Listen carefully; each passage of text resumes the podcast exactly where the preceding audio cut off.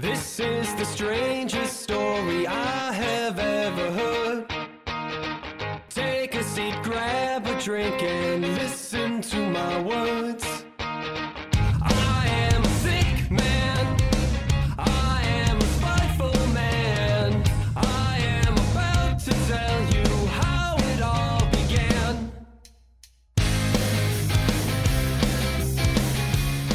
Welcome to First, a podcast where two buds talk trash about how their favorite shows begin. We're the two buds. I'm Alex. And I'm Ethan. So, the show I asked Ethan to watch is one that I'm actually really excited to hear about. I really enjoyed it when it came out. It's called The Act, Mm-hmm. and it is about Gypsy Rose, for those who are familiar with that true crime case that came out a few, few years back at this point. Hulu did an original series based on that case, and it was super fascinating. So I'm very curious to see what Ethan thought of it. Yeah, Hulu definitely. I I mean, I've seen the advertisements for it. I never watched it. They pushed it like it was going to be the next big thing, even though it's definitely like a limited release show. So I was excited to see it, and now I have an excuse to. And then the show I gave Alex for her viewing pleasure was similar in the true crime uh, phenomenon. It was a good old show by, I believe, USA called Graceland about undercover cops who are roommates. That's putting it lightly, but I like to think of it as a buddy cop show with more drama and with more people living in the same house. It's like Big Brother meets three letter agencies. Like, Yeah. 100%. Mm-hmm. It was, yeah, no, I I didn't realize it was a USA show, but I should have. That's Mhm. that was the feeling once I realized. I was like, this does make sense now. It has a beach scene. It has, you know, pop music playing in the background. Mm. Attractive white male leans toward- crime. Yep. Mhm. Seems to be leaning towards the USA cinematography, I, I think. Well, which one of us should start? I can't remember who last left off, you know, a month ago. I don't know. Um, I guess we could go by who saw which one first or latest. I saw it just before we started recording this, so And I If you wanna watched go mine this morning. okay. So we're all fresh in the memory. Um, yeah. Um, By that I mean we do a lot of research beforehand, and we take this very Oh, seriously. We don't procrastinate this ever. no, never ever. Definitely weren't backlogged at one point in time. No, no, no. No, not at all. I do have notes though, so we're good there. Okay, hey, nice. Nice. We'll see if they're coherent or not. Well, then I'll let you look through your notes, and I'll get kicking, huh? Yeah, go for it. All right. So, when I was watching Graceland, this is a point in in the plague, COVID. Hopefully, by the time this has come out, it is a long distant memory. But because of that, I have gone. I've left DC, and I went back to Montana for a little bit, and that's because I'm an only child, and I wanted to be near my parents. so this morning it was nice because I got to sit down and watch this show with my dad, who is uh, but, but I try not to talk him too much details about my father, Mm-hmm. but we will say that he is a big USA kind of fan of these shows. Okay. He loves Burn Notice, anything that was like that, he's Burn into. Burn Notice, suits, Exactly. white collar. And and so he in particular right now is watching the CBS show FBI. Okay, so, yeah. So Yeah, it's like it's it's his wheelhouse. This is kind of his genre Mhm. that he enjoys sitting and watching. And my poor father had to sit down next to me as I was pausing every five minutes, writing notes. it wasn't like a real viewing experience, right? Yeah. So when this uh, the show starts and they do this is an hour long show, so you're gonna have to forgive me as I go through every little detail of an hour long show. It's okay. We both got hour longs. Yours is a little bit shorter since it technically had ad breaks since it was network television. Mine was 58 minutes long. Mine was still 57. Okay, I guess yeah, since pilot, it's a pilot, it's always a little bit longer. And my guess is they probably had slotted for maybe like an hour and a half or something. I Yeah, didn't do enough probably. research on it at that point. Eh.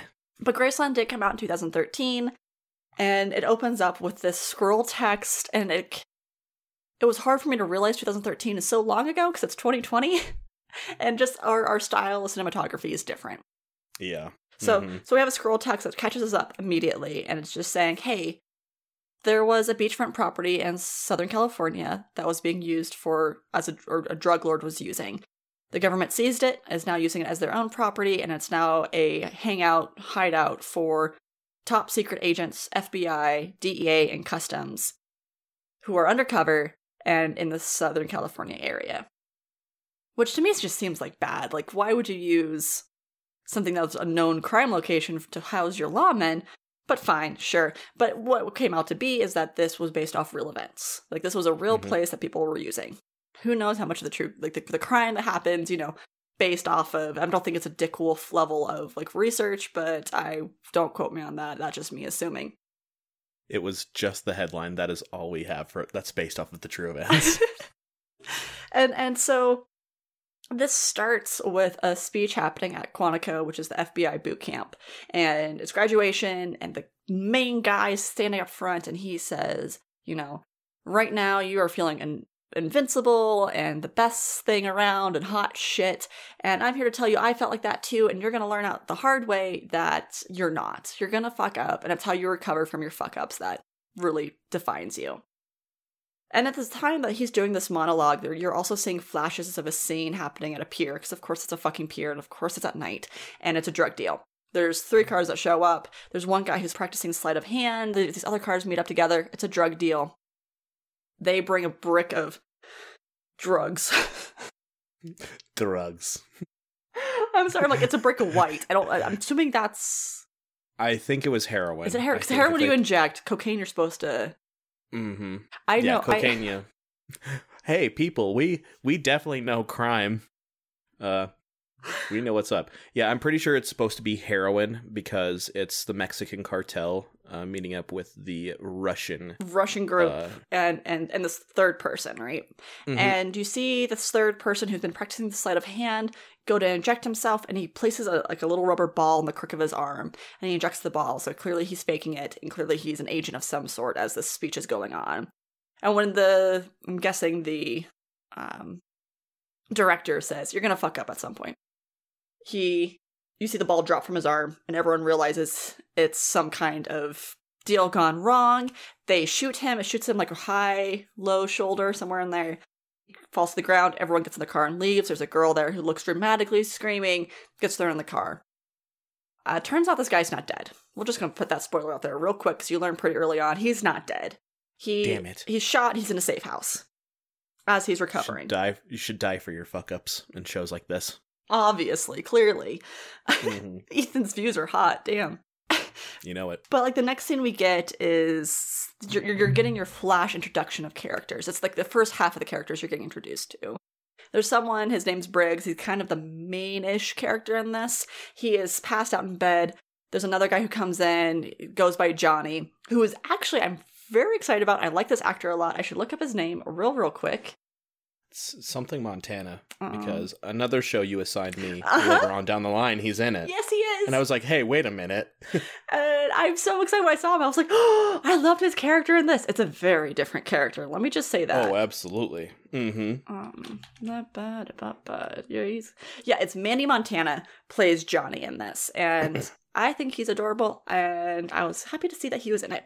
And so he is trying to talk to Briggs about you know getting up, getting to work, and Briggs is like, no, I don't want to. Then their boss comes in, and they're just having this shared dialogue of, okay, yeah, you've been working hard, but we still have more work to do. Oh, by the way, newbie's coming. Michael, I don't remember. They keep calling him Mike throughout the show, so that's all I'm going to say is Mike. And he's coming in and we need to move Donnie's stuff. And that's when you find out Donnie's not dead. It's just that he's healing and that he'll be back. It's just that he's healing. But they still need to have someone new with this room. So they're forcing newbie into this guy's room. And the boss says, Okay, Briggs, I need you to go to the airport to go pick up this guy. And he's like, Yeah, sure, boss, no problem. As soon as boss leaves, Briggs looks at Johnny and says, uh, You're gonna go pick up this guy because I wanna go surf and I don't want to. they manage to like clearly it's not that big of a deal.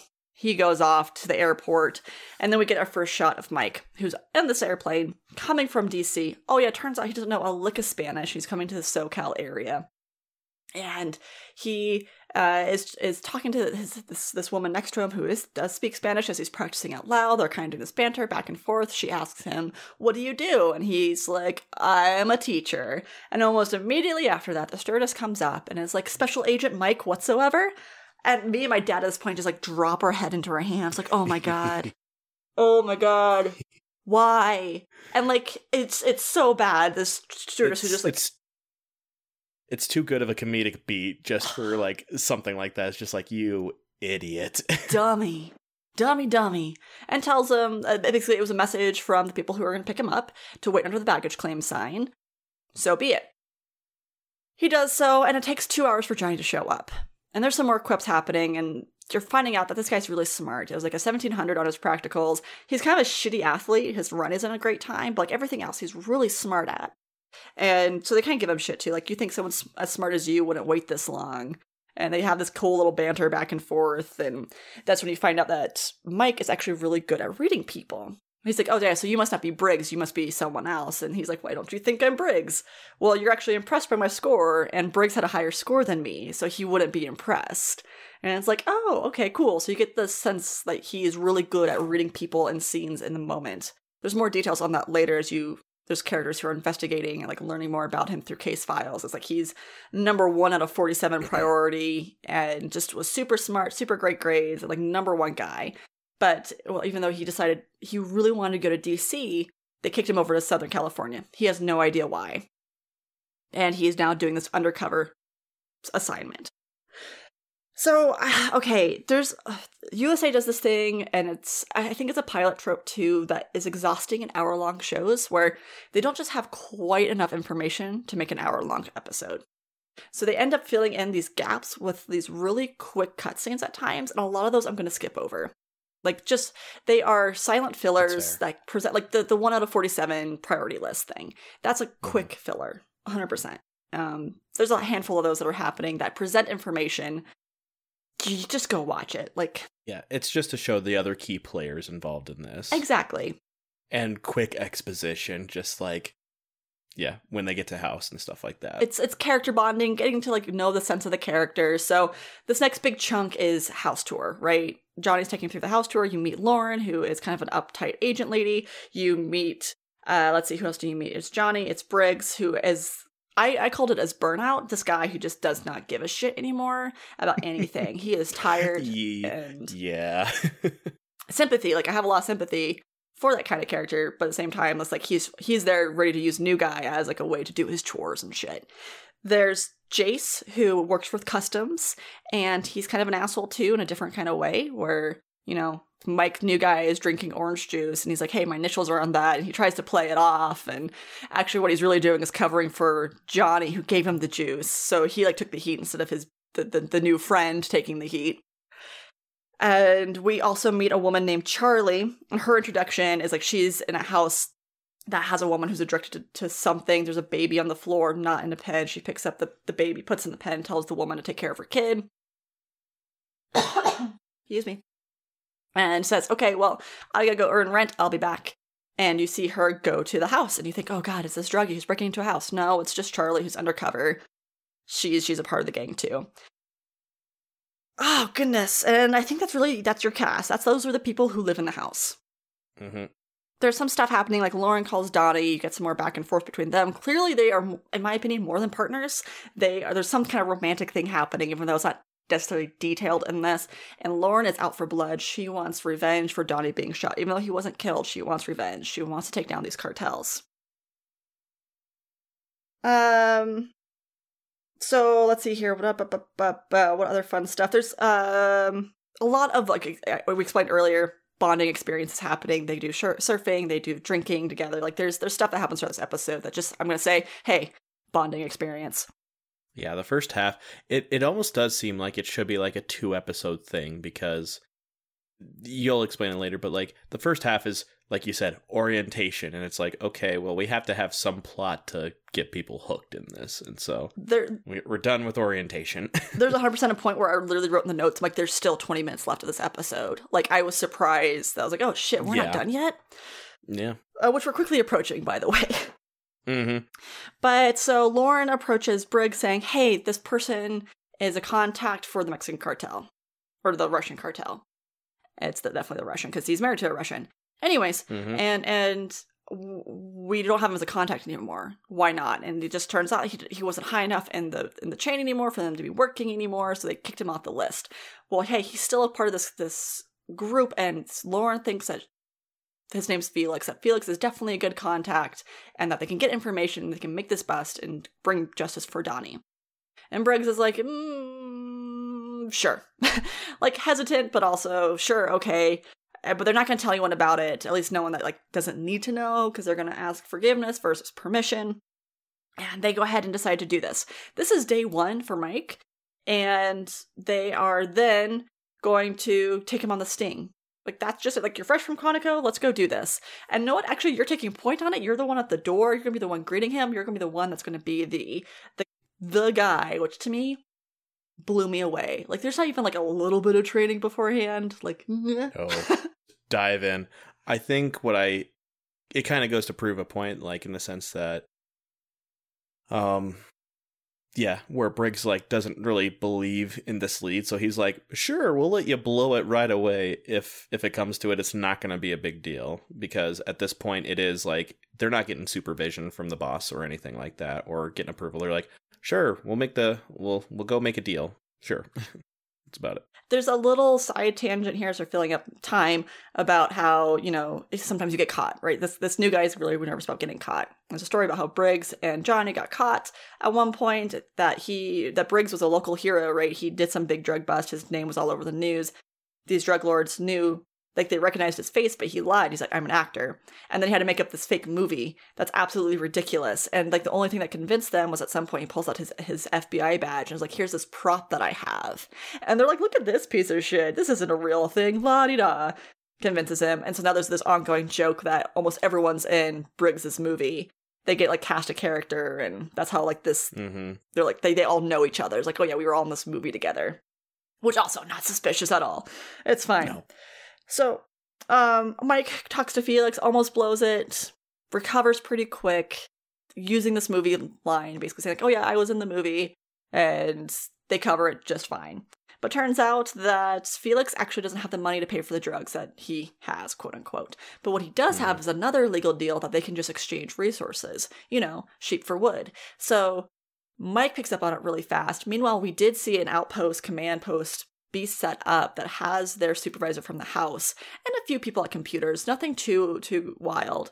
But uh so there's there's some supervision happening, just not like the, the big boys know. They so so Mike realizes, okay, there's not money, but there's another deal we can make good on. Cool, we can arrest him for the secondary deal. They go to a second location, which was a bad idea. Never go to the second location.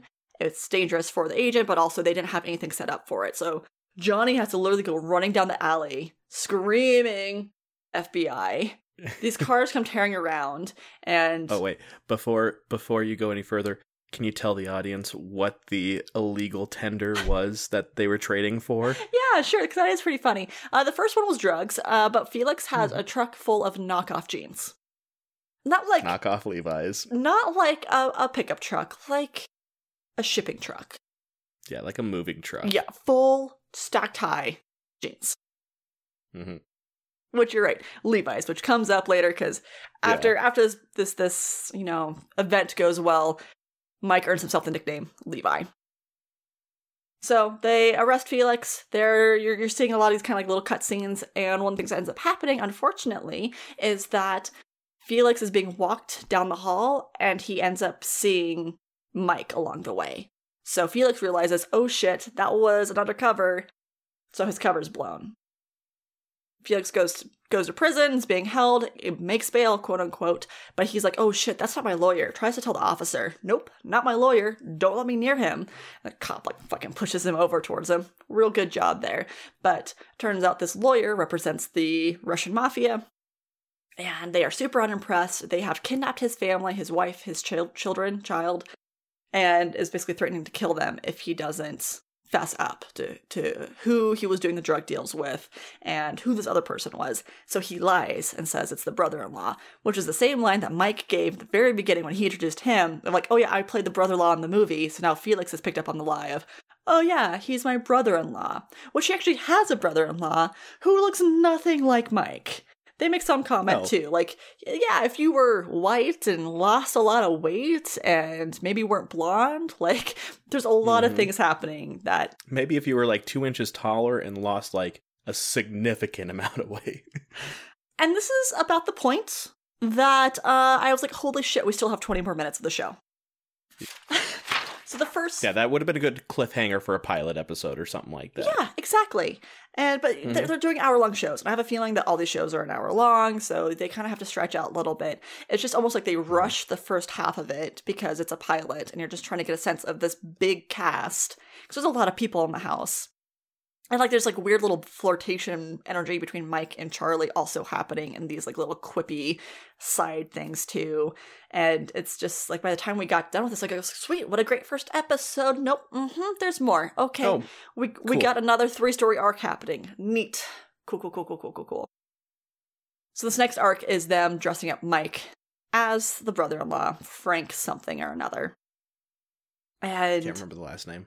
uh, they have an hour, a whole hour to transform him. He has to learn all this information and go through makeup. And I'm sitting there like, it, wouldn't be an hour. Like, I not that I, I I'm belittling the our wonderful law enforcement people, but like between makeup and sitting and learning shit, like there's no way. There's no. But Alex, but Alex, he's smart. oh, you're right. Shit, he is smart. He learned Spanish in a day. You're right. I'm so sorry. I how dare I forget that Mike Yes. White Boy is smart. Um. How dare you discredit the Mary Sue of the show? Okay. Side tangent. As far as Mary Sue's go, I still will take Mike because there's there's like kind of a acceptable, friendly quality to him. He's not an asshole.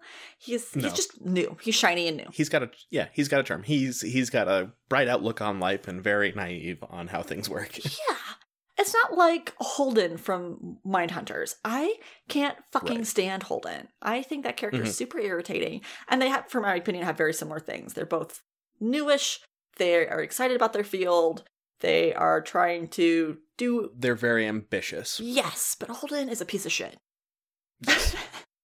so, back to this our, our our show that we are watching. Uh, they they manage to teach him all the stuff. He gets the Y-shaped scar above his eye, which is super important. He's also supposed to be a junkie, so they like make a makeup mark on his wrist. And it's like that's why your your wrist can cover it, or your your wrist can cover it. Your watch can cover it. And uh, if anyone asks, it's been 14 hours because you've been in jail. You've made bail. May I interject in the sense that this is definitely like high school level makeup at this so point. 'cause bad. She, I just was like the entire time. They do a good job like showing like you know his eyes Mm-hmm. sinking or like the bags under his eyes because they definitely accentuate that. But the way they do the track marks and then just his scar, I'm like, that was penciled on, motherfucker. Who They are you be- convincing? Even if they were ten feet away, they'd be like, "Are you sweating that scar off right now?" it was like, and that's why I think like this, this definitely wouldn't be an hour. It literally was like, here's some lipstick. We're gonna rub it on your wrist, and here's this mm-hmm. paintbrush, and here's two colors I've put on for your scar. I'm like, that does nothing. Nailed it. But I would say, like, as they're trying to get him ready, is this time too that you're seeing this found family element kick in, right? When you have a cast this big, found family, I think is going to be a major important part of this show. That's my guess, at least. So you see Charlie trying to like tell him, okay, here, here's how to act like a drug addict. And then you have Briggs who's coaching him, letting him know all this stuff, and like everyone's kind of pitching in to help him succeed. Not that there was really anything that was super antagonistic. Again, Lauren wasn't super friendly, but there was no one that was really anti Mike. They were worried about him replacing Donnie and people forgetting about Donnie, but they weren't necessarily anti Mike, which you see pretty early on as you see those little jumping cuts of surf surfing, drinking, celebrating Mhm. together. Like they're all in this together. This scene is kind of where I like Briggs, especially just because he's kind of like, you know, showing like he's a slacker, like he's he knows things, but he's not really like implementing it. But he even sits down with Mike and is like, "You don't have to do this." And Mike's like, "There's a family on the line." Yes, I do. And he's like, "Okay, you're Frankie. Frankie. We're going over the lines." And then he's just yeah, right there. He's he's confident in in Mike's performance and ability. Yeah, and and Briggs as a whole as a character is pretty mysterious, and it's purposely so. There's some cutaway of um Mike trying to figure out more about Briggs, and like you know, there's it just it has he always been so calm and zen and kind of distant, and Charlie's like, no. he was like the top of his class, one of the highest award people in Quantico, and has done a lot of good work. And he used to be really uptight, but now he's totally chilled out. He took a sabbatical, came back like this, and no one knows what happened. And he's like, "What?" And I had this really good line of, "There's no secrets in Graceland except for Briggs. Like Briggs is the only thing that's unknown in this living or in this living situation." hmm So, and I agree too. Briggs has this good moment, like you don't have to do this, and it wasn't in a shitty, a shitty way. Like everyone recognized you're fucking new, and this is a huge deal because what's going to happen is that these families are going to ask you to kill someone to prove, like that you're you're a bad guy and you're doing them a favor. And by doing them a favor by killing someone, they're going to release the family. Don't worry, you won't have to actually kill anybody because you're come back to us, tell us the information, and we fake everything. hmm And he's like, okay, yeah, that's that's doable. Scary, but doable. He gets released, and once again, nailing it. Right, the, he he has a communicator. It's his watch, uh, but there's no GPS because GPS, I guess, is super easy to track. His his watch, he can literally just press a button, and the the recording goes. So the signal goes down. He can press it back, and it goes back up. And so people are super impressed by his ease and being able to act kind of like this schmarmy guy who married someone into the who's in the Russian mafia, and doing a good job of like trying to make point out landmarks without being obvious. Like, oh yeah, who's Soren? Oh, he must run the shop, and just a smart guy who can think on his feet real, real quick. Like, I like his line with like Horace Greeley wouldn't approve. Kind of highbrow remark that would obviously go over like, you know, oh, whatever, mine. you I didn't understand it. yeah, yeah. I didn't. I had to look it up, but I mean, I was like, oh, go west, my son. I was like, I feel like I know that from something or other, like backyard trivia Mhm. that I just don't remember how I know it. But I was like, okay, smart enough, and everyone else was smart enough to pick it up, so that's good. right? Yeah, no, and everyone being able to pick keep pace with him. So it's not even like he's necessarily the smartest person in the room. It's just no one expects newbie to be so smart and they're adaptable or something like that. flexible and I'm able to change his pacing and stuff. So Mhm. he ends up meeting with the big boss and convinces him that even though he's a junkie, that he's killed someone before and that he can kill someone to release Felix's family or the rest of his family, moreover. And this goes into this thing like, okay, sure, you've killed someone. Tell me about it. Who was it? And not missing a beat, really, he goes into it. And he's like, about two years ago, I shot a man on the toilet. And the boss boss is like, wait, what's he fucking doing? What's he talking about? And Briggs and the person, nondescript NPC, sitting at the computer, is like, no, this is perfect. And they start writing up a crime report for the database. And so because this is based off of Johnny's background story. and and so uh, Johnny's background story in the movie, right? hmm So so they're starting to type stuff up, and so that way when they inevitably check it right then and there, they can. And you know, it's a tense scene. Are they gonna do it in time? Are they gonna do it in time? Of course, they fucking do it in time. Oh, there's a fucking firewall up. I can't get past it. I just laughed so hard I spilled Dr Pepper all over myself. Um, now it's in my hair. Uh oh. gross. Sticky hair. Ah, and and so they're like, okay, cool, you killed someone. You're gonna kill someone for us, and you're gonna do it right now. Who? What? Wrecker Scratch? Well, yeah. Where else you gotta be? Uh, nowhere, I guess. So so they decide to take him. They don't tell him where. They he's again doing his landmarks thing, trying to get an address, and they get the address. And they're like, huh, we can't get any information on the owner. That's weird. We'll keep stalling. Do what you gotta do. And they tell him, hey, he's in the bedroom. Take him out. And as he enters the house, you find out that it's the safe house for the FBI, and or I guess he's Donnie's DEA. So it's a safe house for the DEA. Mm-hmm. Donnie's in bed, and Mike has never met Donnie. Donnie's never met Mike, so they have no idea who each other are. They're pointing guns at each other. Everyone else in the command post is like, "Oh shit, no! If someone broke into your safe house, what would you do? Shoot him!" So they're trying to call Donnie, trying to get like this to all not become a giant cluster cuss just happens to work out that the phone's ringing. Mike reaches for it. Donnie shoots, scares him. He's like, okay, shit, nope, sounds good. I guess I'm gonna get shot at.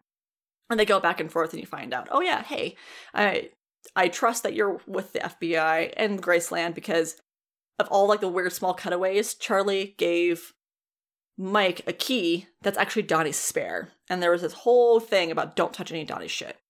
So he like pulls out Donnie's set of keys, like, look, I I'm living in Graceland right now. And they're like, oh, okay, sounds good. I take your communications on. Uh-huh. Hey everybody. Looks like I've met our new roommate. And like they they are able to hammer it out, I guess. It's a funny scene. Ha ha ha ha. Someone almost died. Dissolve the tension right then and there. Yeah, exactly. Hey guys, met the roommate. I shot at him.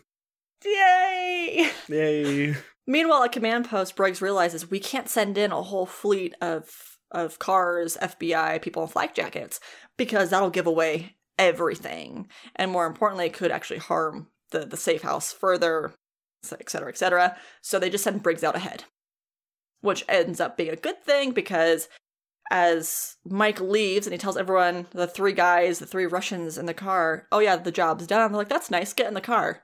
What? Yeah, get in the car, we gotta go someplace else. Nope, I think I'm gonna walk. Oh no, you're getting in the fucking car. Briggs shows up, kills the driver, kills another person that's in the car, and there's one last person they're trying to get information from. And he's like, hey, just come out with your hands up. Nope, I'm not gonna do it. I don't want to. I don't want to put my hands up. I'm not gonna do it. And Briggs shoots. And this is a big deal because there was actually no real reason, quote unquote, to shoot because you did not see a gun. You did not see any kind of threat happening. It's just that he was refusing to do what the cops were saying, so he got killed. Super killed by Briggs, which is a no no. Fun fact cops aren't supposed to do that, particularly FBI people. Um, and so Mike kills the signal on his watch, looks at him, and they open the car door and a gun falls out. It just kind of so happened that, of course, I mean, of course they're fucking armed. Like it's a healthy assumption, Yeah. but it was still not the Mhm. right, morally right, rule right call to make. It was the question, did you see the gun? Yes. And he said, yeah, I saw the gun. Wink. uh, Shrug? they they kick the the signal back on, and yay, they saved the day. They they killed some bad guys. They made sure Donnie was safe. They had a beat on the big guy. Like everything's yay, good, great. They go to celebrate at a beach. It's evening. I don't know. Again, a little bit more bonding time. Mike and Briggs end up talking some more, and there's this. I this was probably my favorite moment, which is good that happens at the end. I think it was just really powerful. And Briggs tells Mike, "Well, congratulations, you did your first job. Now your lies are going to become your life. If you ever get a girlfriend, you have to lie to her. If your parents call, say what your work is, you have to lie to her. Everything you do is a giant lie now, and you have to get comfortable with that." And Mike kind of looks over at Briggs is like, Well, how do you not go crazy? And Briggs says, Well, who says I haven't? And I just I think it is is kind of really poignant in why you would see someone anyone, but Briggs in particular, be burned out. That's a hard life. You are lying constantly about everything and trying to keep that straight between a bunch of different people. That's a lot of hard work. That's like why interrogations are so powerful in general, is because lying takes a lot of cognitive energy and to do it as long as these people do is is hard. It's incredibly hard and incredibly impressive that they're doing this kind of stuff to keep our country safe right? Mm-hmm. and so he gets a phone call he being mike. Mike gets a phone call. And he's like hey i'm gonna go take care of this.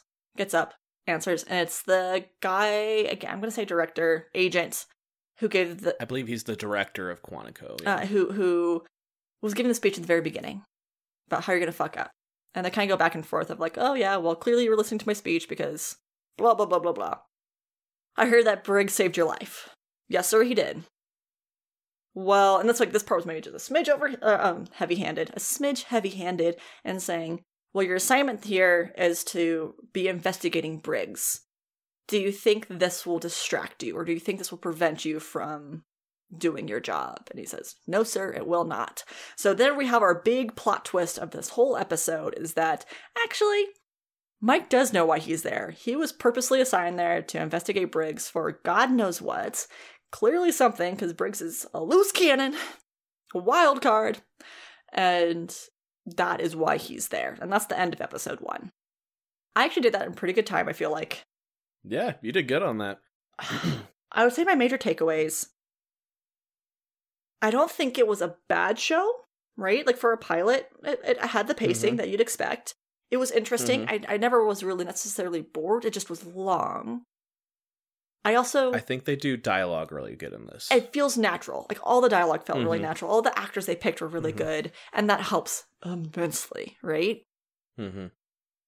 And this is something that we've we has been talked about on the podcast before. I don't necessarily care about the good guys. I am definitely way more interested in shows about bad guys. Mhm. And this kind of walks that line because they have to act like bad guys, right? And where's that fuzzy Yeah. psychology line?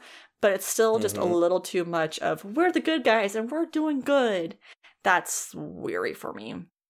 That's why I don't Mhm. like CSI or Law and Order or anything like that. Again, they're not bad shows. It just isn't quite hitting my what I like about true crime, yeah. which hmm uh, would pro- provide to be a good segue for the act. But I'm gonna hold off on that, I Mhm. guess Yeah. and and um i didn't really have any big notes on the show besides it was enjoyable like i enjoyed watching it with my dad because it's something that like a genre that he likes and by the end of it he's like yeah i'd Mhm. watch more of that i'm like yeah i figured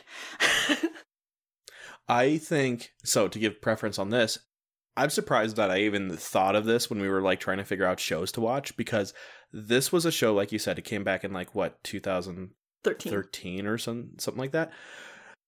I think I watched it like right after the first season released, like, and it was on Netflix of all places. Now it's on Hulu. Um, but I had not seen that show up until like now, and I rewatched it just to, so I could have some cognitive remembrance of it with you.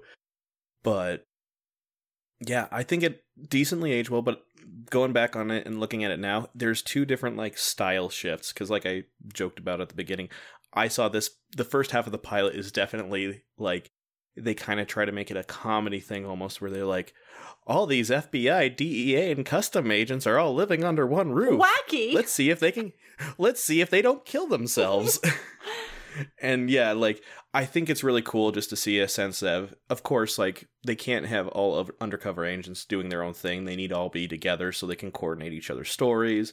They point out good things like well what my what should my name be? And he's like mike. Your name's mike right? It's like well yeah. It's like then don't make up a name. You're mike, Mike. you, you don't need to give it a last name. You just say uh just i'm mike. And then I think what it is that I love most is like you see that drawer wheel. Okay, well wherever Donnie's name is, that's where you are. And then Briggs shows up is like, oh yeah, you want training? Let's do some wax on, wax off shit. Uh, wherever you see the name Donnie, I want you to put Mike as like name supplementation. So when you see Donnie, I I'm doing the toilet. well and then so it was first the donnie thing and then when briggs shows up he says okay wax on wax off whenever you see briggs you're you're Mhm. now your briggs and so he basically passes off all of his chores onto Yup. him Mhm. super funny Yeah. I really like Briggs. The second time like viewing this pilot or just rewatching this, like I I think I liked Lauren a lot more the first time around and she does I think soften up as the show goes on. But the first se- like that first episode I'm like, "Wow, you're just being cold. Like this guy's coming in and you're like, don't get too comfortable. Donnie's coming back. If you move any of his shit, I'll kill you." She's very cold and like just like eager and I'm like, "Okay, sure." I feel like her uh, I feel like Lauren and Charlie, as the show go go along without giving anything away, they kind of like transpose personalities. Charlie's a little mama bear at first, and then Lauren becomes a lot more of a soft figure. Granted, I think season two is probably where everything goes shit crazy, and they have reason for both of those characters to shift that way. Never fin- finished the third season, but you know, I was gonna say I think I liked Charlie more as a character than I liked Lauren because Lauren felt so stock to me. Just it's your Mhm. blonde agent female who has to be tough, who is hurt Mhm. by so- someone she cares about being hurt, and just like there was nothing unique about her. yeah, she wasn't very uh fleshed out or anything like that as a character. And then we we've talked about Johnny, but then the one that doesn't get enough love is Jake's and not to give anything away, but the amount of screen time Jake's has in the pilot, that's pretty much what he has throughout the entire show. Really, God, That 'cause much it was a fun that- character. Yeah, I really like Jake's. I like how dickish he is because he's doing customs and then he comes in and is like, You see everything on this top shelf? It's fucking mine. Just pure like roommate life, you know? Living with people, you're like, I have my initials on it. It's on the top shelf. Everything on the top shelf is mine. It's like, cool. Won't fuck it up. Sorry. But yeah, I guess so. We kind of saw some positive negatives from you. The question is, you said your dad would continue watching it. Would you continue watching it? What me answering for my dad isn't good enough. Um, no. I need to know your valid opinion. Well, I think we can. I'm not sure if we've announced at this point.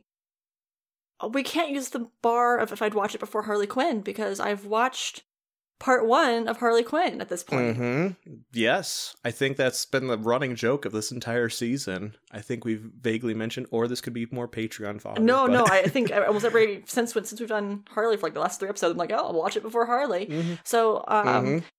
now we can say it before Harley Part Two because I still haven't watched that. Surprisingly, Yeah, and I think you're okay waiting until it's all out. I'm gonna wait. I'm gonna binge. Yeah. Um, Absolutely. but I, I, I probably won't. Honestly, this is one that I probably won't continue. It just quite isn't enough for me that between the crime, which again, you think me and how much I love crime, my whole field of study being crime, Mhm. it just isn't quite enough for me to keep going. I think I there's other shows that are like this I want to watch first. And I don't think it was a bad pick by any means. Mm-mm. It just wasn't just not my cup of tea. I feel like this is a good show, um, just from my experience with it. There were two seasons out that were available to binge when I started it, and I never picked up the third season because I picked up the third season up to two episodes because they left on a cliffhanger and I needed to know what happened. After that, then it dissolved.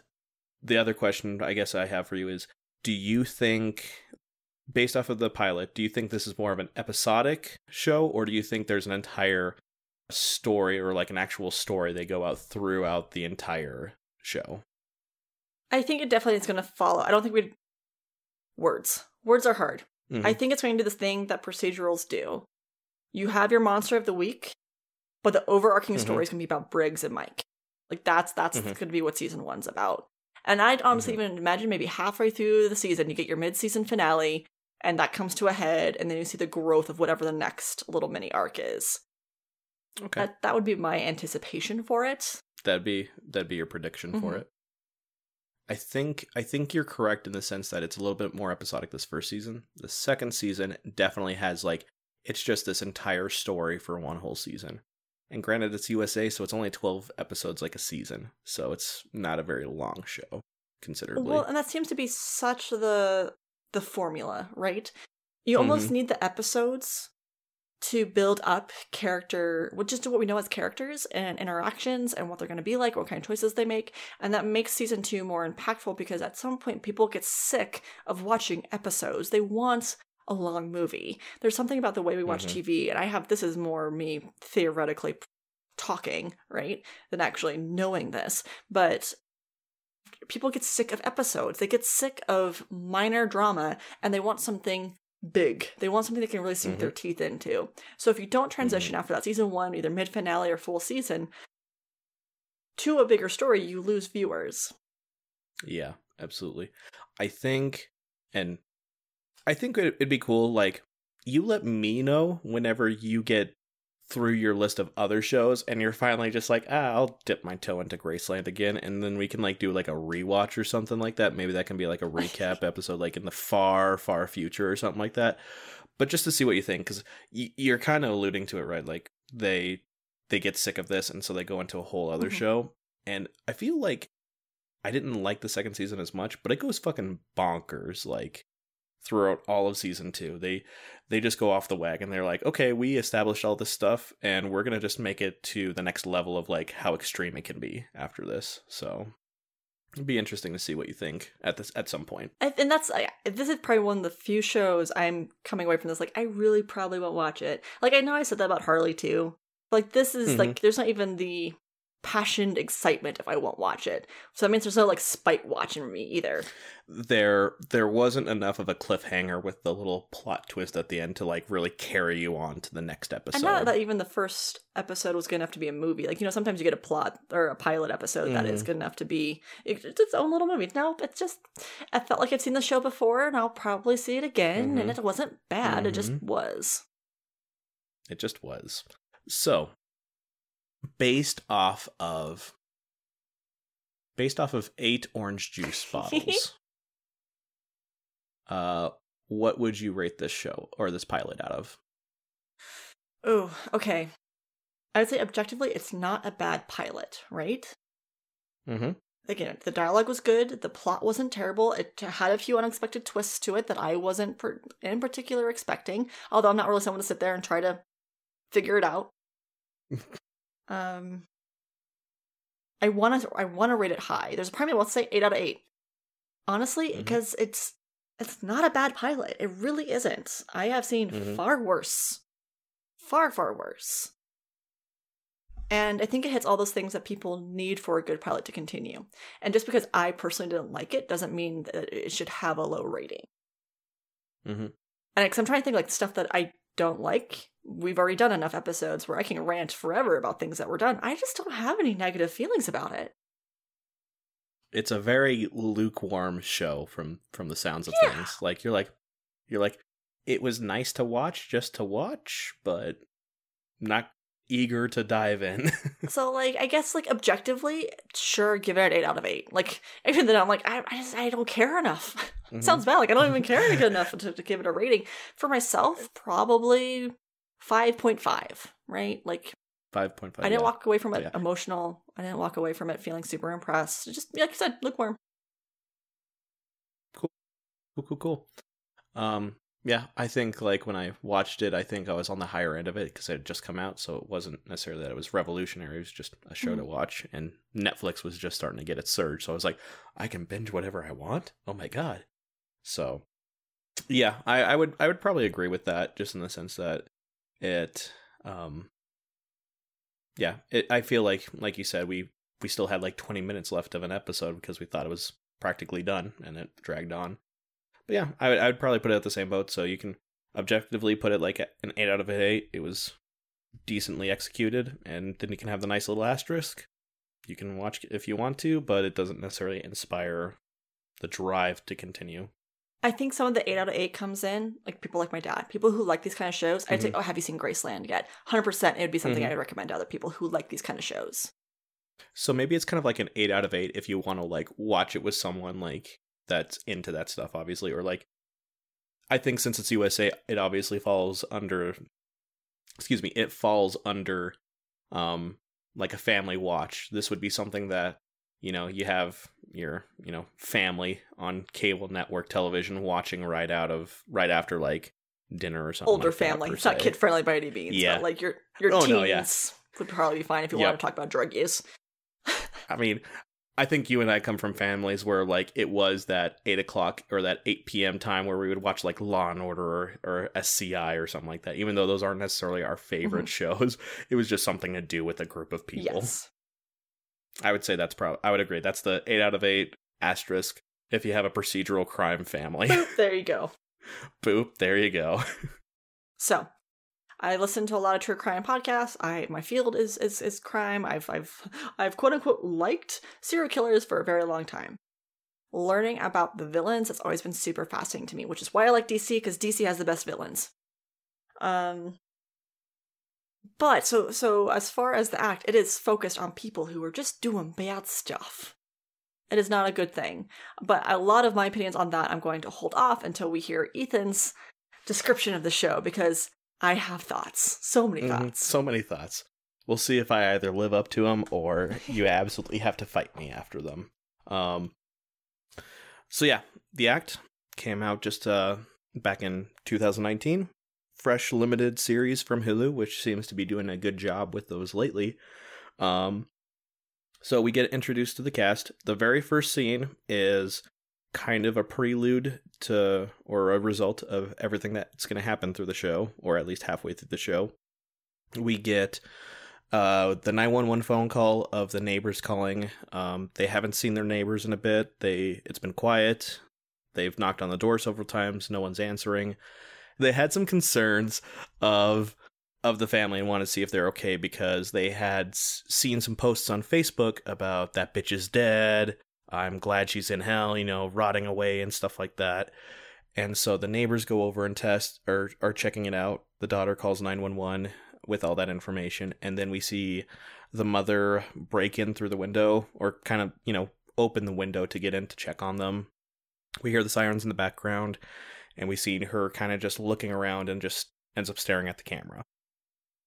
We then uh, transition to seven years prior we have both uh, the main characters, which I'm going to premise this in the sense that if you have ever been on Hulu back in 2019 or even, you know, had television during 2019, Hulu was marketing the shit out of this. Everyone knows what the plot's about. They show it prominently through the thing. The basic synopsis is this deals with don't know their full names off the top of my head. Um Dee Dee help me out. What's her name? Uh Oh, I couldn't tell you last names. I, I don't remember. Uh, that. I, I know Gypsy Rose is the daughter. Dee Dee's the mom. Blanchard. I knew it was Blanchard. Something. Yeah, I knew it was something because it was they're they're originally from You knew it was something. I knew it was something. They they mentioned they were in Katrina, so I was like, I knew it was like Louisiana and everything like that. So it deals with Dee Dee Blanchard and Gypsy Rose Blanchard. If anyone's seen knows true crime or anything like that, this deals with the murder and trial of Gypsy Rose Blanchard after killing her mother uh, for after creating grief and suffering on Gypsy Rose's end because Dee Dee suffered from Munchausen's by proxy, where she effectively makes her child sick to get attention from doctors and professionals and society. So, sick child gets all the praise and concern, and then she gets the attention from it. Uh, so yeah, we start off with Dee Dee and Gypsy moving into a new house that was created by the Habitat of Humanity. Big old pink house, very fairy tale, princess like. They go into it. They're doing an interview with local television. Um, they're doing this interview very, uh, very proper, very formal, and they like they've done it before, you know, kind of sense. I'm always, I'm already gonna have a preference on this because I'm like, oh, those lying bitches the entire time. like, oh, you, you liars! I know this is like just all an act. Haha. Roll credits. we got there. Wow, Wow. no time. Yeah, no, you were waiting for it. I know you were. um. So yeah, uh, the interview go- is going well. They are trying to ask Gypsy a couple of questions, but uh, Dee Dee, the mom, is inter interjecting and giving her opinions. So she's not letting Gypsy even raise her concerns about stuff. The reporters even bring that up. They let her answer, um, and then we go along with with it. They're done with the interview and all that. Then we cut to a scene with uh, Dee Dee and Gypsy. They're shaving her head, so immediately that raises the concern. She's she's bald throughout the entire episode. Um, we don't know what she necessarily or what her condition is or why she's in you know in a wheelchair or anything like that. Go ahead. Sorry, I, I wanted to interject just real quick. For those who are unaware, Dee Dee's played by Patricia, Patricia Arquette. and she's such a good Oh yeah, actress. I was gonna bring that up because Sorry. Oh, oh wait, let me do this because I've got a good like line for this. Okay, yeah, yeah, so, so we have Dee Dee. Uh, uh, jeez, what's the last Blanchard. name?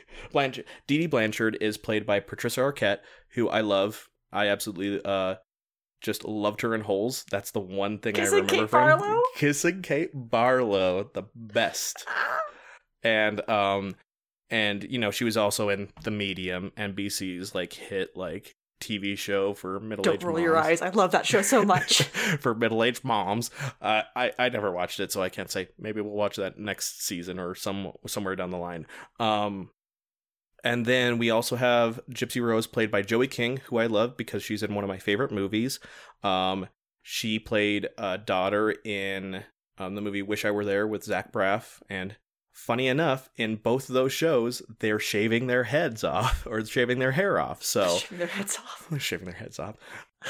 No, jo- uh, so both in that movie and the show, Joey has a shaved head, which I think insert joke about typecasting here.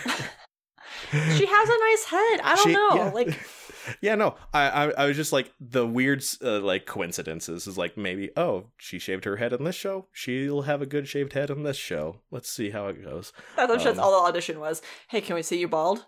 Sure. sure. Um, so already, you know, they're shaving her head. There doesn't seem to be a rhyme or reason. They don't justify it. She even asks, I wonder what it would be like if I had my hair grown out. And then Dee Dee is just like, oh, it'd probably just be a knotted up mess just like my hair, and just dismisses it. We see a lot of Dee Dee through this show just dismissing things. And we kind of know just from like us two that are Alex and I that are interested in psychology. One's obviously going to school for it. One just has a side, you know, passion for it or just a side study. Not going to get a degree in it, but we can already see the contributions to like a controlling environment or an oppressive environment. Even just from that scene, they put her in a wheelchair. She eats everything through a tube directly into her stomach, so she has like a stoma valve And so mom is literally just doing like Pediasure and food and just pureeing it in a blender, puts it in a syringe and just like like, you know, just feeds it into a tube directly into her stomach. Just mainlines it in. Doesn't she like put like literal like pizza in a blender? Like, how do you feel about pizza? Yeah, that's later on, and I was just like, oh.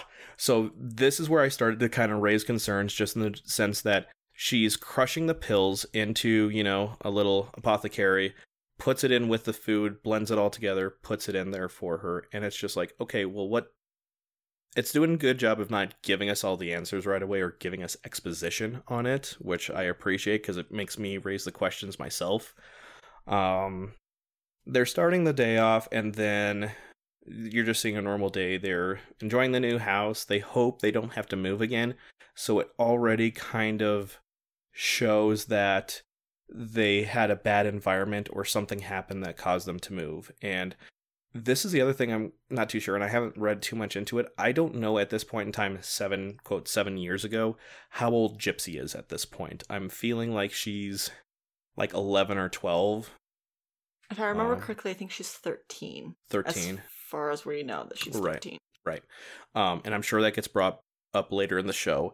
But she has a very naive, sweet girl. Um, she loves princesses in Disney. That gets brought up a lot. She, they all dress up in pink. They're very frilly and pretty. Um, then we get introduced, or we go at the end of the night. We see how their nightly routine goes. Um, you know, they say their kind of little sweet thing to each other, not necessarily a prayer, but they're like, "Oh, we remember that night down down south all those years ago. Yep, you told me to look at the stars, not at the ghosts," kind of thing. And then she puts on her breathing apparatus to sleep. Mom goes to a closet, which you think is maybe just a freaking like pill cabinet in the bathroom. No, it's a fucking closet full of prescription drugs and she has it penciled in sleepy time on her Xanax, so she's taking pills and then she goes to bed. Next day, one of the neighbors, Lacey, she's the teenager that's living next door to them, is going over to greet them. She's played by AnnaSophia Robb, which I've seen her in a lot of stuff, mainly Bridge to Terabithia. So if you like that show, she's in that. She's in a lot of like, you know, plays a lot of roles like that. Then she comes over, just wants to welcome to the neighborhood. She's also doing volunteer work, and then she wanted some practice with makeup. So she asks, Is it okay if I give Gypsy a makeover? Dee Dee's kind of hemming and hawing, being the protective mother, like, Oh, I don't know. Okay, just a little bit, but not too much. Gypsy and Lacey is the girl's name. She, Gypsy and Lacey have a really good kind of like interaction with each other. You can definitely see that Gypsy doesn't have a lot of friends or has ever really had any friends because their interaction is just so like very introductory but gypsy's taking all to heart and just very feeling very loved by it. Gypsy's every now and then got makeup and all it is is just a little bit of foundation some eyeliner and like lip balm lipstick. And she looks good. They make a sense that mom only lets her do makeup when they're at conventions and at those conventions uh, she dresses up as princesses. She got to dress up as Cinderella. Next, she wants to be Ariel. And Lacey, like, lip. I wanted to like just bop her on the head for this line because Lacey just gives a line. It's like, "Oh yeah, you want to be Ariel because Ariel gets her legs," and I'm just like, "Girl," and she. I don't think you explained that she's in a wheelchair. No, I think I mentioned she's in a wheelchair because did he gets Okay. put. I think so. Yeah. If I didn't, so Gypsy's in a wheelchair. Sorry. No, yeah, uh, I, I'm pretty sure I mentioned it, but yeah, just the sense that she brings that up, even though she's in a wheelchair, and she's like, "Oh yeah, that makes sense," because you because Ariel gets her legs in the end, and I'm just like, "Girl," and she catches herself immediately because she sees like the the kind of like look on Gypsy's face. She's like, "I'm sorry, that was rude." And Gypsy's like, "No, it's okay," and we go from there. She has to run off. They're talking about boys, boyfriends, and stuff like that. She has a really pretty necklace that her boyfriend got for her. And so she's like, Gypsy asks, Oh, are you guys in love? She's like, Well, I don't know about love, but we may end up together and just have a marry and be married together. And I'm like, Okay. Romance. Romance. That's what you want to tell the girl that's trying to be your friend Uh, she gets a phone call. What I love about this show so far is their use of music or even just the absence of it because it's just purely quiet throughout this con- entire conversation. All of a sudden, we get a cut to the mother Dee and this drone happens, like this low bass drone. She's holding onto her clo- onto the I think Gypsy's clothes in her room. And then when Lacey leaves, we see the scene with Gypsy just like looking at herself in the mirror, looking pretty. And in the bathroom mirror behind her, we see the reflection of Dee Dee. And like this drone kind of just starts as soon as she leaves the frame of the mirror. And I was like, oh, that's just a brilliant, like, just scene right there. Just transition. Gypsy doesn't know she's watching or anything like that which is a good illusion for the rest of the show, I think. Maybe. I haven't watched the rest of it, but I hope not. That's the whole point. I no, no, I haven't yet. I was just like based off of stuff that happens in this episode, especially. Yeah, so music drones, mom in a mirror. I have comma eerie. we see her. Dee Dee continually cuts off Gypsy when she's talking to her, makes her pretty much immediately take off the makeup right afterwards. She's looking out the mirror, looking at all the neighborhood, and she's like, "Take that stuff off. It's not for you." And Gypsy's like, "But Mama, girls wear makeup." And is like, "Yeah, but you're special." And so it's definitely getting into the objectification. Like, I don't want my pure daughter to be tainted or messy. I don't want her to have be dirtied up. I want her pure. Is what I'm kind of getting from that. If I could elaborate a little bit too in this, Mm-hmm. there is something about in this cycle of abuse infantilizing your victim Mm-hmm. and making them feel like they are incapable of being an adult. Yeah. That even though she's 13ish years old, at least at least 13 I think, that but she's still acting like an 8-year-old. Like that is so on purpose. You've you've described it in so many ways already. Yeah. Making her dress like a princess, having the pink house. You're Mhm. not allowed to wear makeup because only Mhm. like you're too young. And Mhm. if you, as long as you think you're too young and incapable of ta- taking care of yourself, that means I'm the one taking care of you. Yep. I'm the one taking care of you. I get to maintain control. Mm-hmm. Yep. She is proving time and time and again that she is imposing and making sure that Gypsy knows that she has to be codependent on mom. Like she's even rolling her around. She can do a little bit of rolling here or there, but if it's as long as it's within the range of mom. Uh, we cut to them going outside the next day, and they actually go over to Lacey's house and they meet the mother. Uh, the mother is Mel. She seems kind of we see her previously before this she's just like got a migraine and she doesn't want to go meet the neighbors she's just like ah, i don't need to see them. They're just you know i've saw saw enough of them on the news. This is when we meet mel. Um they Dee Dee and mel seem like polar opposites in the sense that Dee Dee is very lovey-dovey obviously making sure that just babying on gypsy whereas mel is very much kind of like the hard knocks mom like well, Lacey's washing this car and not doing her charity thing because family comes first and she, you know, did something that she needs to be punished for. So Mel is definitely kind of hard knocks, no sass type mom. And then Gypsy's there with Lacey and the boyfriend. I can't remember the boyfriend's name. Not But, uh. Yeah. Lacey, Lacey, Lacey and BF are washing the car. Gypsy's helping them out. Meanwhile, Dee Dee is with Mel and Mel's friend. They're all kind of just chatting on the porch, and then that's when we get like a full list of all of Gypsy's conditions or symptoms. Uh, she can't like she had like her sl- uh, salivary glands removed because it was hard to swallow and it was causing infections and stuff like that. She has uh uh I lost my train of thought. Uh, she has epileptic attacks, seizures, all this stuff, allergic to almost anything known to man, all this stuff. And they're like, "Oh wow, I can't believe you have to." You know, they're they're you know praising her for being such a good mom, and she's you know shrugging it off like, "Oh no, it's not that big a deal. She's my life." We get the illusion that, and it's mentioned a couple times. You know, Dad's not on the picture. He saw that um, Gypsy couldn't walk right, so he just left. Was already making fun of her for being a cripple, and then all the conditions came up, and he just left. Um, they had to move because of Hurricane Katrina, and they were grateful for the entire neighborhood. Mel even was one of the ones that helped constructed the house.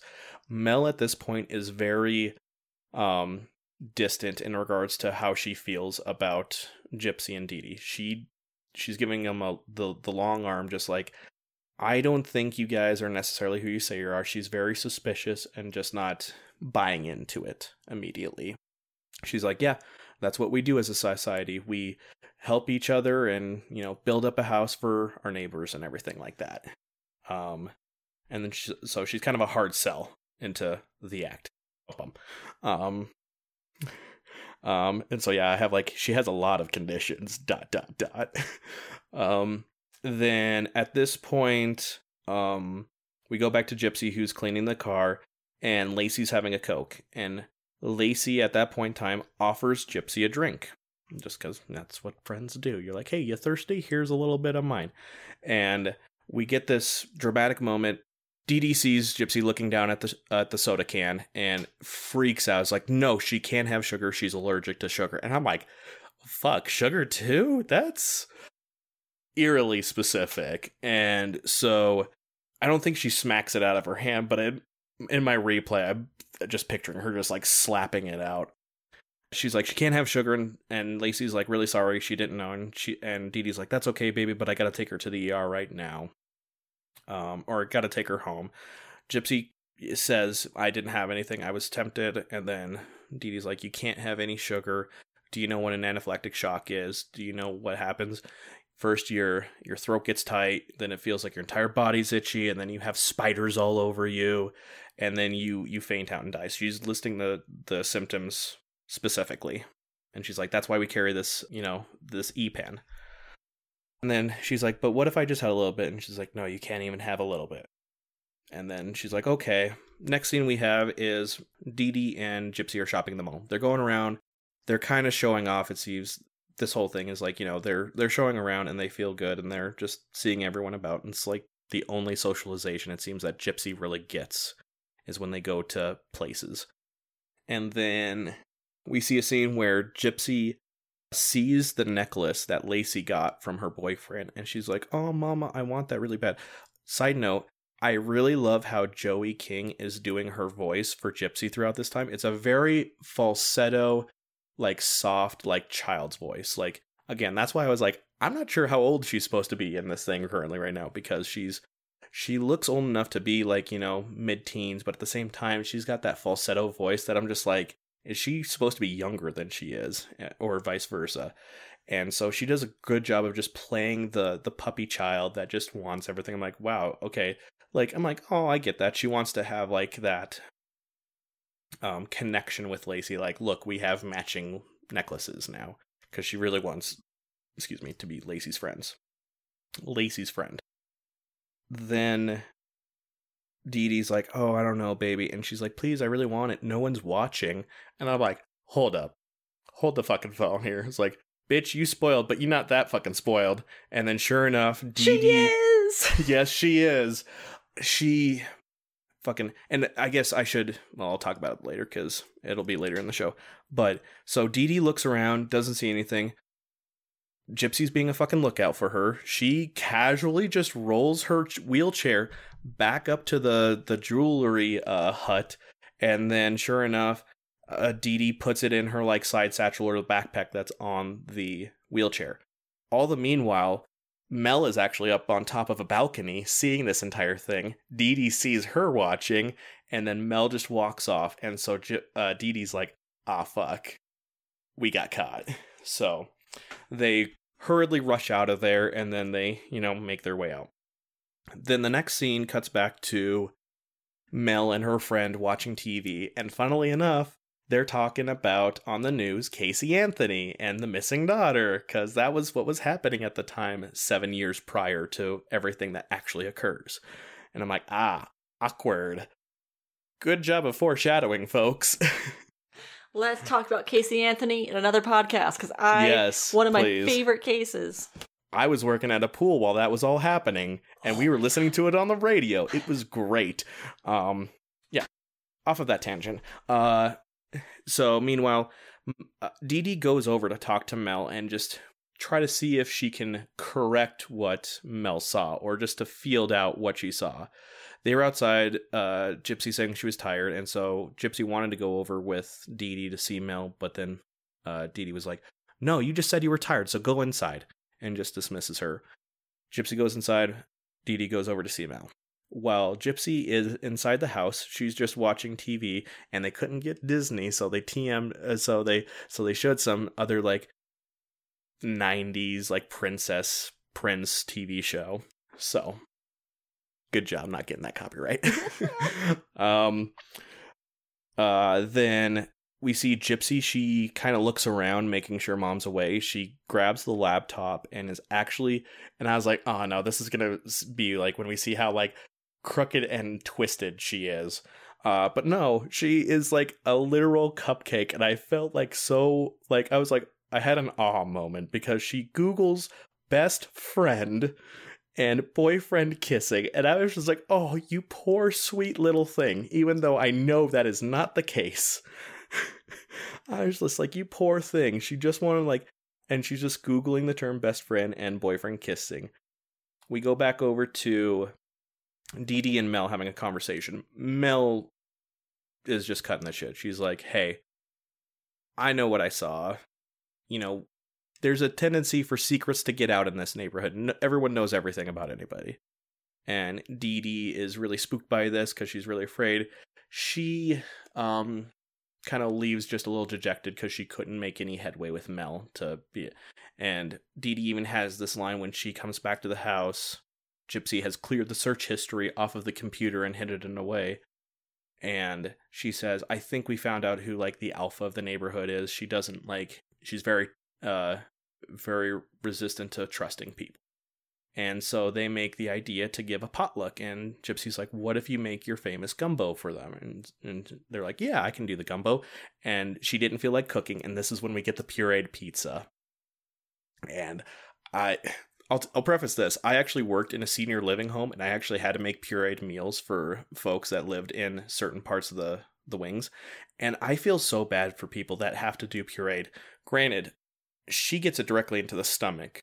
There are people that have to eat a pureed, and I just feel so bad when I see that. And I'm just like, okay, I, I mean, I still enjoy life enough if I had to have pureed food that my digestive system just can't track. But I was just like, really, like you can't swallow or like drink it even. You have to get like like directly mainlined into the stomach. That's awful.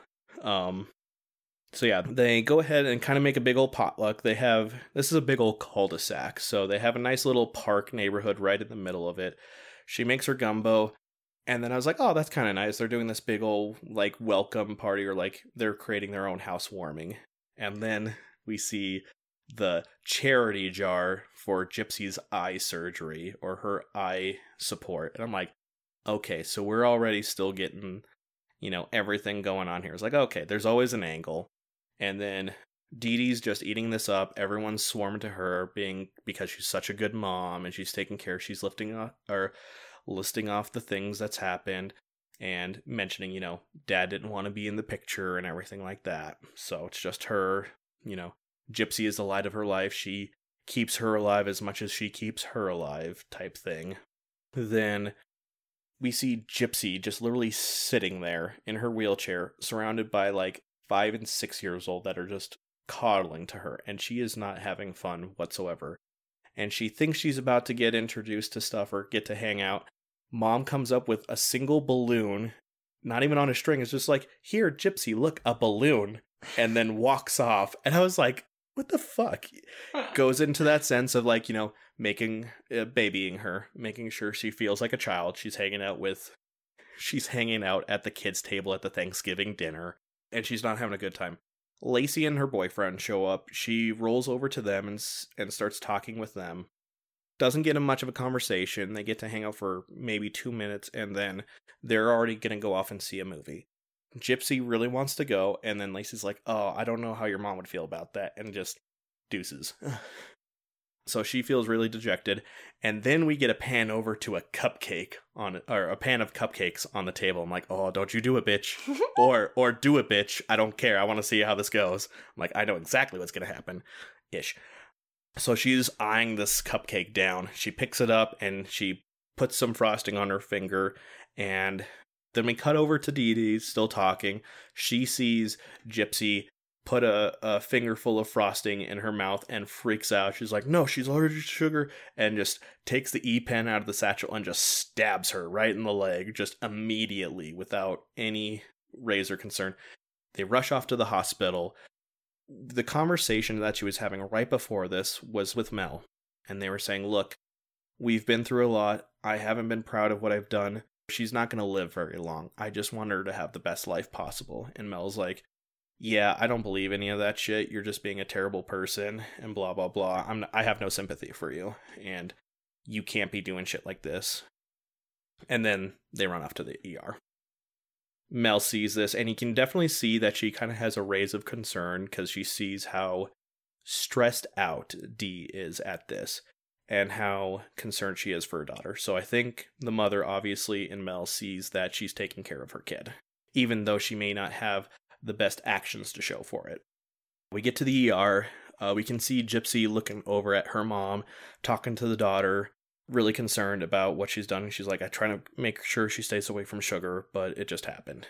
They leave the ER afterwards. She's having a conversation about how upset she is. She's like, I'm not mad at you. You know, I'm just mad because you could have died. And then they have kind of like a little endearing moment. And they kind of Dee Dee even laughs and is like, oh, look at the pair of us right now, just kind of being whimsical, like, oh, everything's okay, we're fine.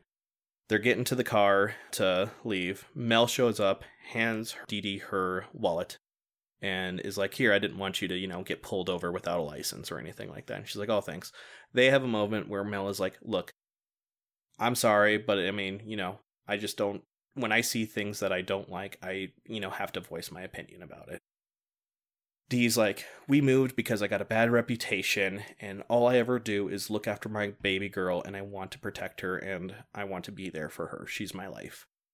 And then Mel's like, I know a thing about bad husbands and bad dads. My dad took the kids and ran off for a little bit. I did some things I'm not happy about, I'm not ashamed about, but I wouldn't put it on my gravestone. So they're like, they just start with a fresh slate, have a hug. You can definitely see Mel is still not totally sold on this because she has this look of just like a blank slate. She's not like warm, like feeling warmed by an embrace. She's like, we'll see how this goes. so then we cut over to right after this is when we cut back to a flash forward. We see the sirens and we see a bunch of cop cars in front of the Blanchard house. This is going back to where the front, first scene was. They have a warrant. Two police officers go in. They're searching it. This is when we see that the house at this point in to- time is filled with plush toys, stuffed bears, everything. It's like a shrine to her gypsy with a picture and a painting, and there's just toys galore in the house, like almost like a weird reverse hoarding, but like for like you said, a princess house or a doll house at this point in time. They start hearing a chime, which is alluded back to before when they have an alarm set for when Gypsy needs to take her medications.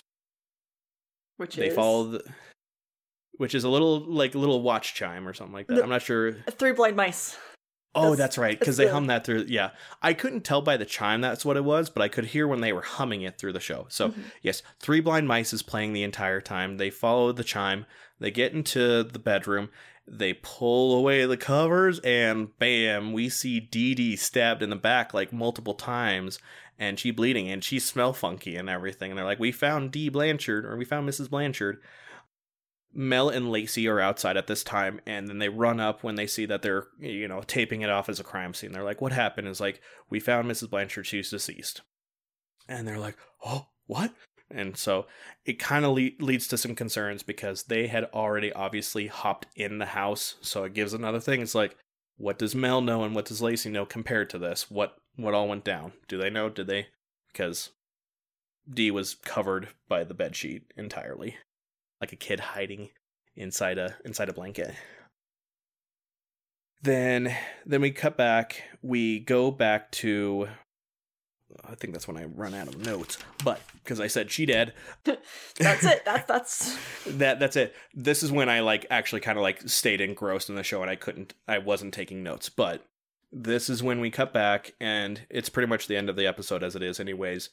They get ready for bed. and They give the same speech, you know, the stars are angels, you're my angel and I'm your angel, we protect each other type thing. They're definitely showing that codependency on each other. So much. She puts on her breathing apparatus. Dee takes her Xanax and then goes to bed. We see the clock transition over. It's been about an hour. Then we see this brilliant pan of Dee Blanchard in bed next to the clock, and then we pan over further to the side and we see she's sharing the same bed as Gypsy. And Gypsy is wide awake. She is waiting for mom to be asleep.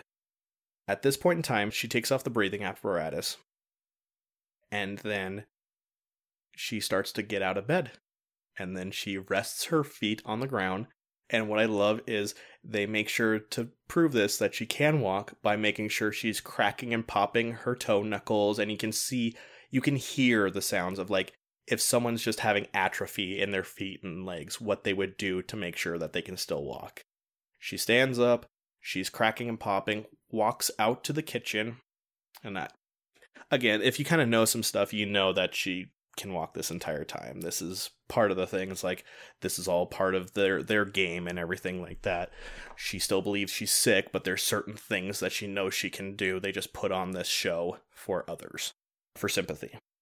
Then she gets out of bed, goes to the kitchen, all the while she's stretching her back and popping it and everything like that. Like this is just a normal thing to do.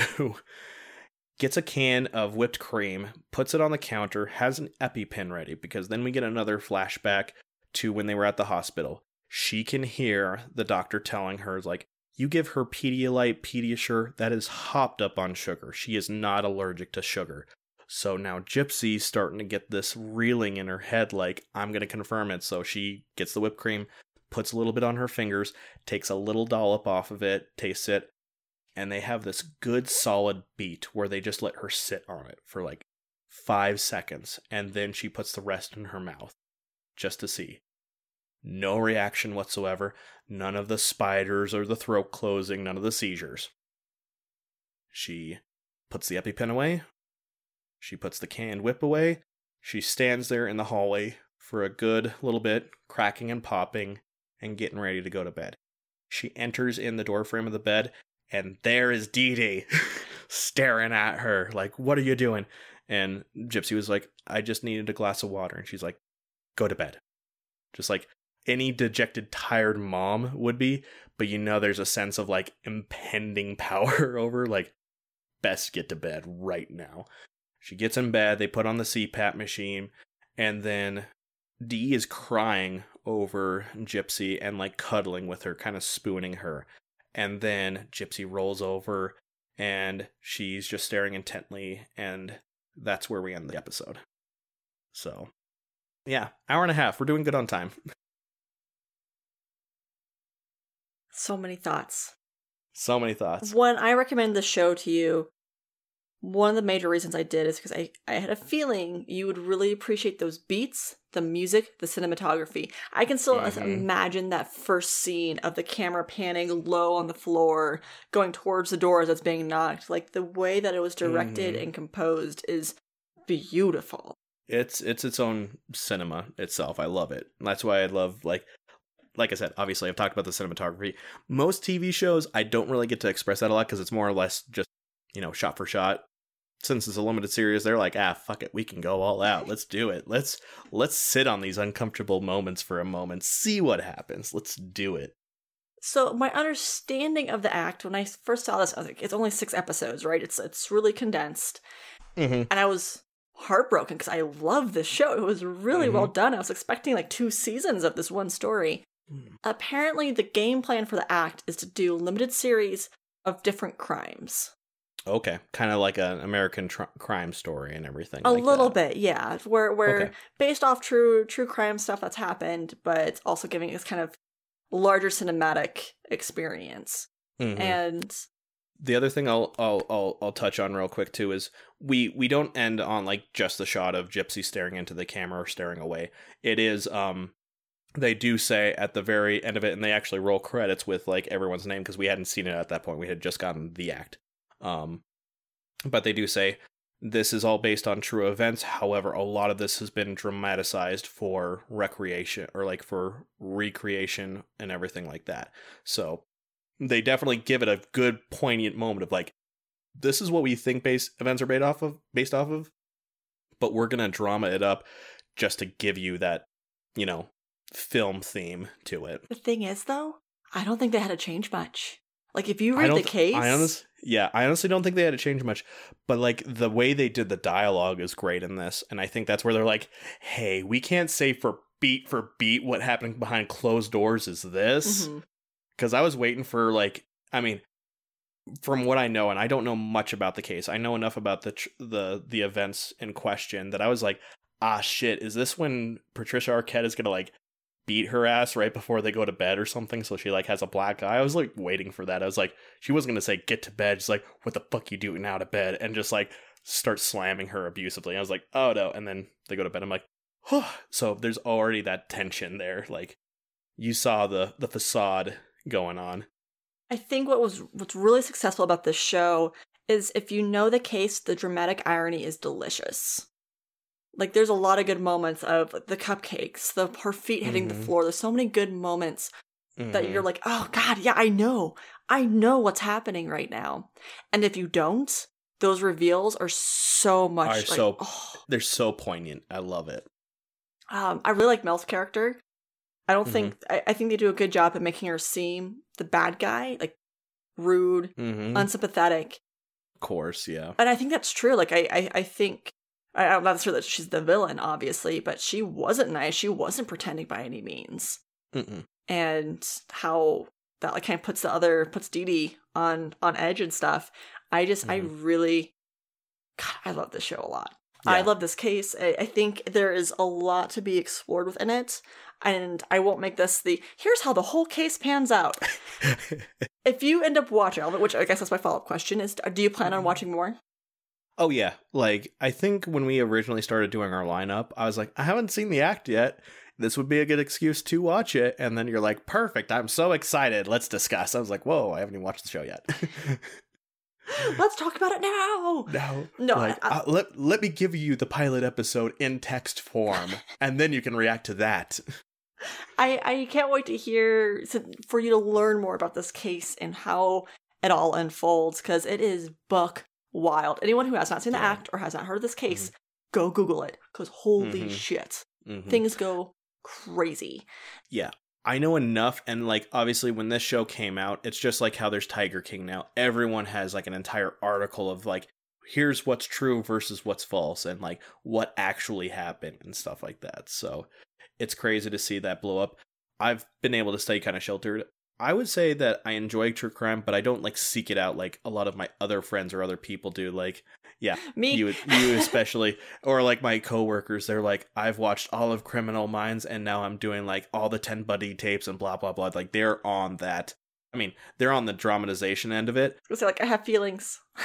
and then i have the other friends that are about every single true crime podcast there could possibly be out there. It's like i've listened to all these. You need to listen to dr death blah blah blah. I'm like whoa okay. I like my nerd shit so i'll uh be over here. I'll have it on my back burner if i ever feel like getting bored. As a person that's true crime, again, everyone kind of has their genre, right? They have their Mhm. thing that they really appreciate, whether it's podcasts or TV shows. And I I have a hard time necessarily defining my niche because I don't like listening to every true crime podcast because I think a lot of them are Mhm. bad and they're boring. The only one that I listen to on the regular is Last Podcast on the Left because they are super well researched. They have a good balance of research and humor. I don't watch like I honestly wasn't planning on watching Tiger King until I had a family member. I was like, "You- "You're gonna want to watch it." Carole Baskin. Carole fucking Baskin. Baskin. The beans for that are perfect too. This dates ourselves also when we were recording this, but Right, seriously. I mean, if the if the COVID didn't already, uh, but like I this hit in a good way for me. It was it's just that they do a good job of examining the details of this case and Mhm. overlapping it in ways where you have what happened like what has happened, what's happened in the past, and they even go further back at times, and they do a lot of time skips, and they just do a good job of correlating it all together. yeah, they quickly establish like the dates, and then they. What I kind of like is they show that opening scene, and they just show that, and then they cut back to the past, and all they say is seven years earlier. I think they maybe give a date, but they don't actually give a date for like what the current events. I'm gonna say like is the middle timeline is the actual death of Dee is like uh is right in 2015. So you're like, okay, so this takes place, blah blah blah. Oh, I didn't touch on this. I completely forgot. There is a beat or a scene where we see Dee checking the mail and we see there is a note from Rod Blanchard, the father, who is actually paying them medical support. I completely forgot about that. And I wanted to touch base on that. It's like another fucking lie on top of another fucking lie. Rod's involved still somewhere, if, if that's his name correctly. Uh, but he's involved still, and he's actually paying the money. She puts the fucking check in this weird, like, you know, in her little purse thing she has. I'm thinking it's her money bag. She puts away the wedding ring that she has hanging over her chest. So she's like not even involved and I just love it. Like it's a whole thing. I mean, I did an entire paper about Munchausen's by proxy like 10 years ago. So I I love the subject of this. It's just a baffling subject to me. It's crazy. We could talk so much about I know. Oh, oh, oh, before we started recording, I said this, "Hey, don't worry. We can talk about psychology a little bit because I took Psychology 101 and Abnormal Psychology 351 in college. So I know everything to know about psychology now." And I literally just for one of my finals wrote a paper about MBSP. So it is so wild, wild Yeah, how it happens, it's how it's okay, how or not okay, but like how it gets caught. And Right. usually, again, the reason you find it is because you find the the symptoms end up affect the victim, not the person themselves. Really, so Yeah. so we'll leave it on this note. I think it's just crazy that there's Munchausen's and there's Munchausen's by proxy. Those are two like amazing things, uh, not amazing, terrible things that live out there. In just the sense that you can make yourself sick or you can make a loved one sick. Like it's like well, and and this just Gypsy Rose case is an extreme end of it. It can be anywhere so much as Mhm. taking your kid and repeatedly to your doctor to say they have ADD and having showing no signs, but insisting that they have it. Like that Yeah. would fall under by proxy. It's Yeah. it's right when I was taking that abnormal psychology class. That was the summer before all this happened. mm, And I had friends that took that class afterwards. Like, yeah, we had an entire lecture just about Gypsy Rose. I was like, well, duh. duh, why not? Well, Obviously, current events much? Going back, there was something I wanted to to talk about. We're talking about um them at the mall and stealing stuff. I think that was Mhm. such a poignant and well done scene and showing that Gypsy Rose may not be as innocent as she thinks, or No. as as the world Yeah. points out to be, which is Mhm. important not to villainize a child because that is a condition that she was raised in and to be expect that. Mhm. But as this crime develops further and further, you get to see the side like, okay, how much of this was because she was acting out because of abuse? How much of it was pre-existing conditions? Mhm. What are the limits and what pushed someone to do this crime? Mhm. ultimately. And is Yeah. she her behaviors that get developed was that her surviving or is that just who she is as a person? Mhm. Oh, it's What she was, what she was taught versus what she learned and Mhm. everything, or like what she was raised in. I saw an Yeah, interview with crazy. her about about the time the act was coming out because of course it's Mhm. popular, right?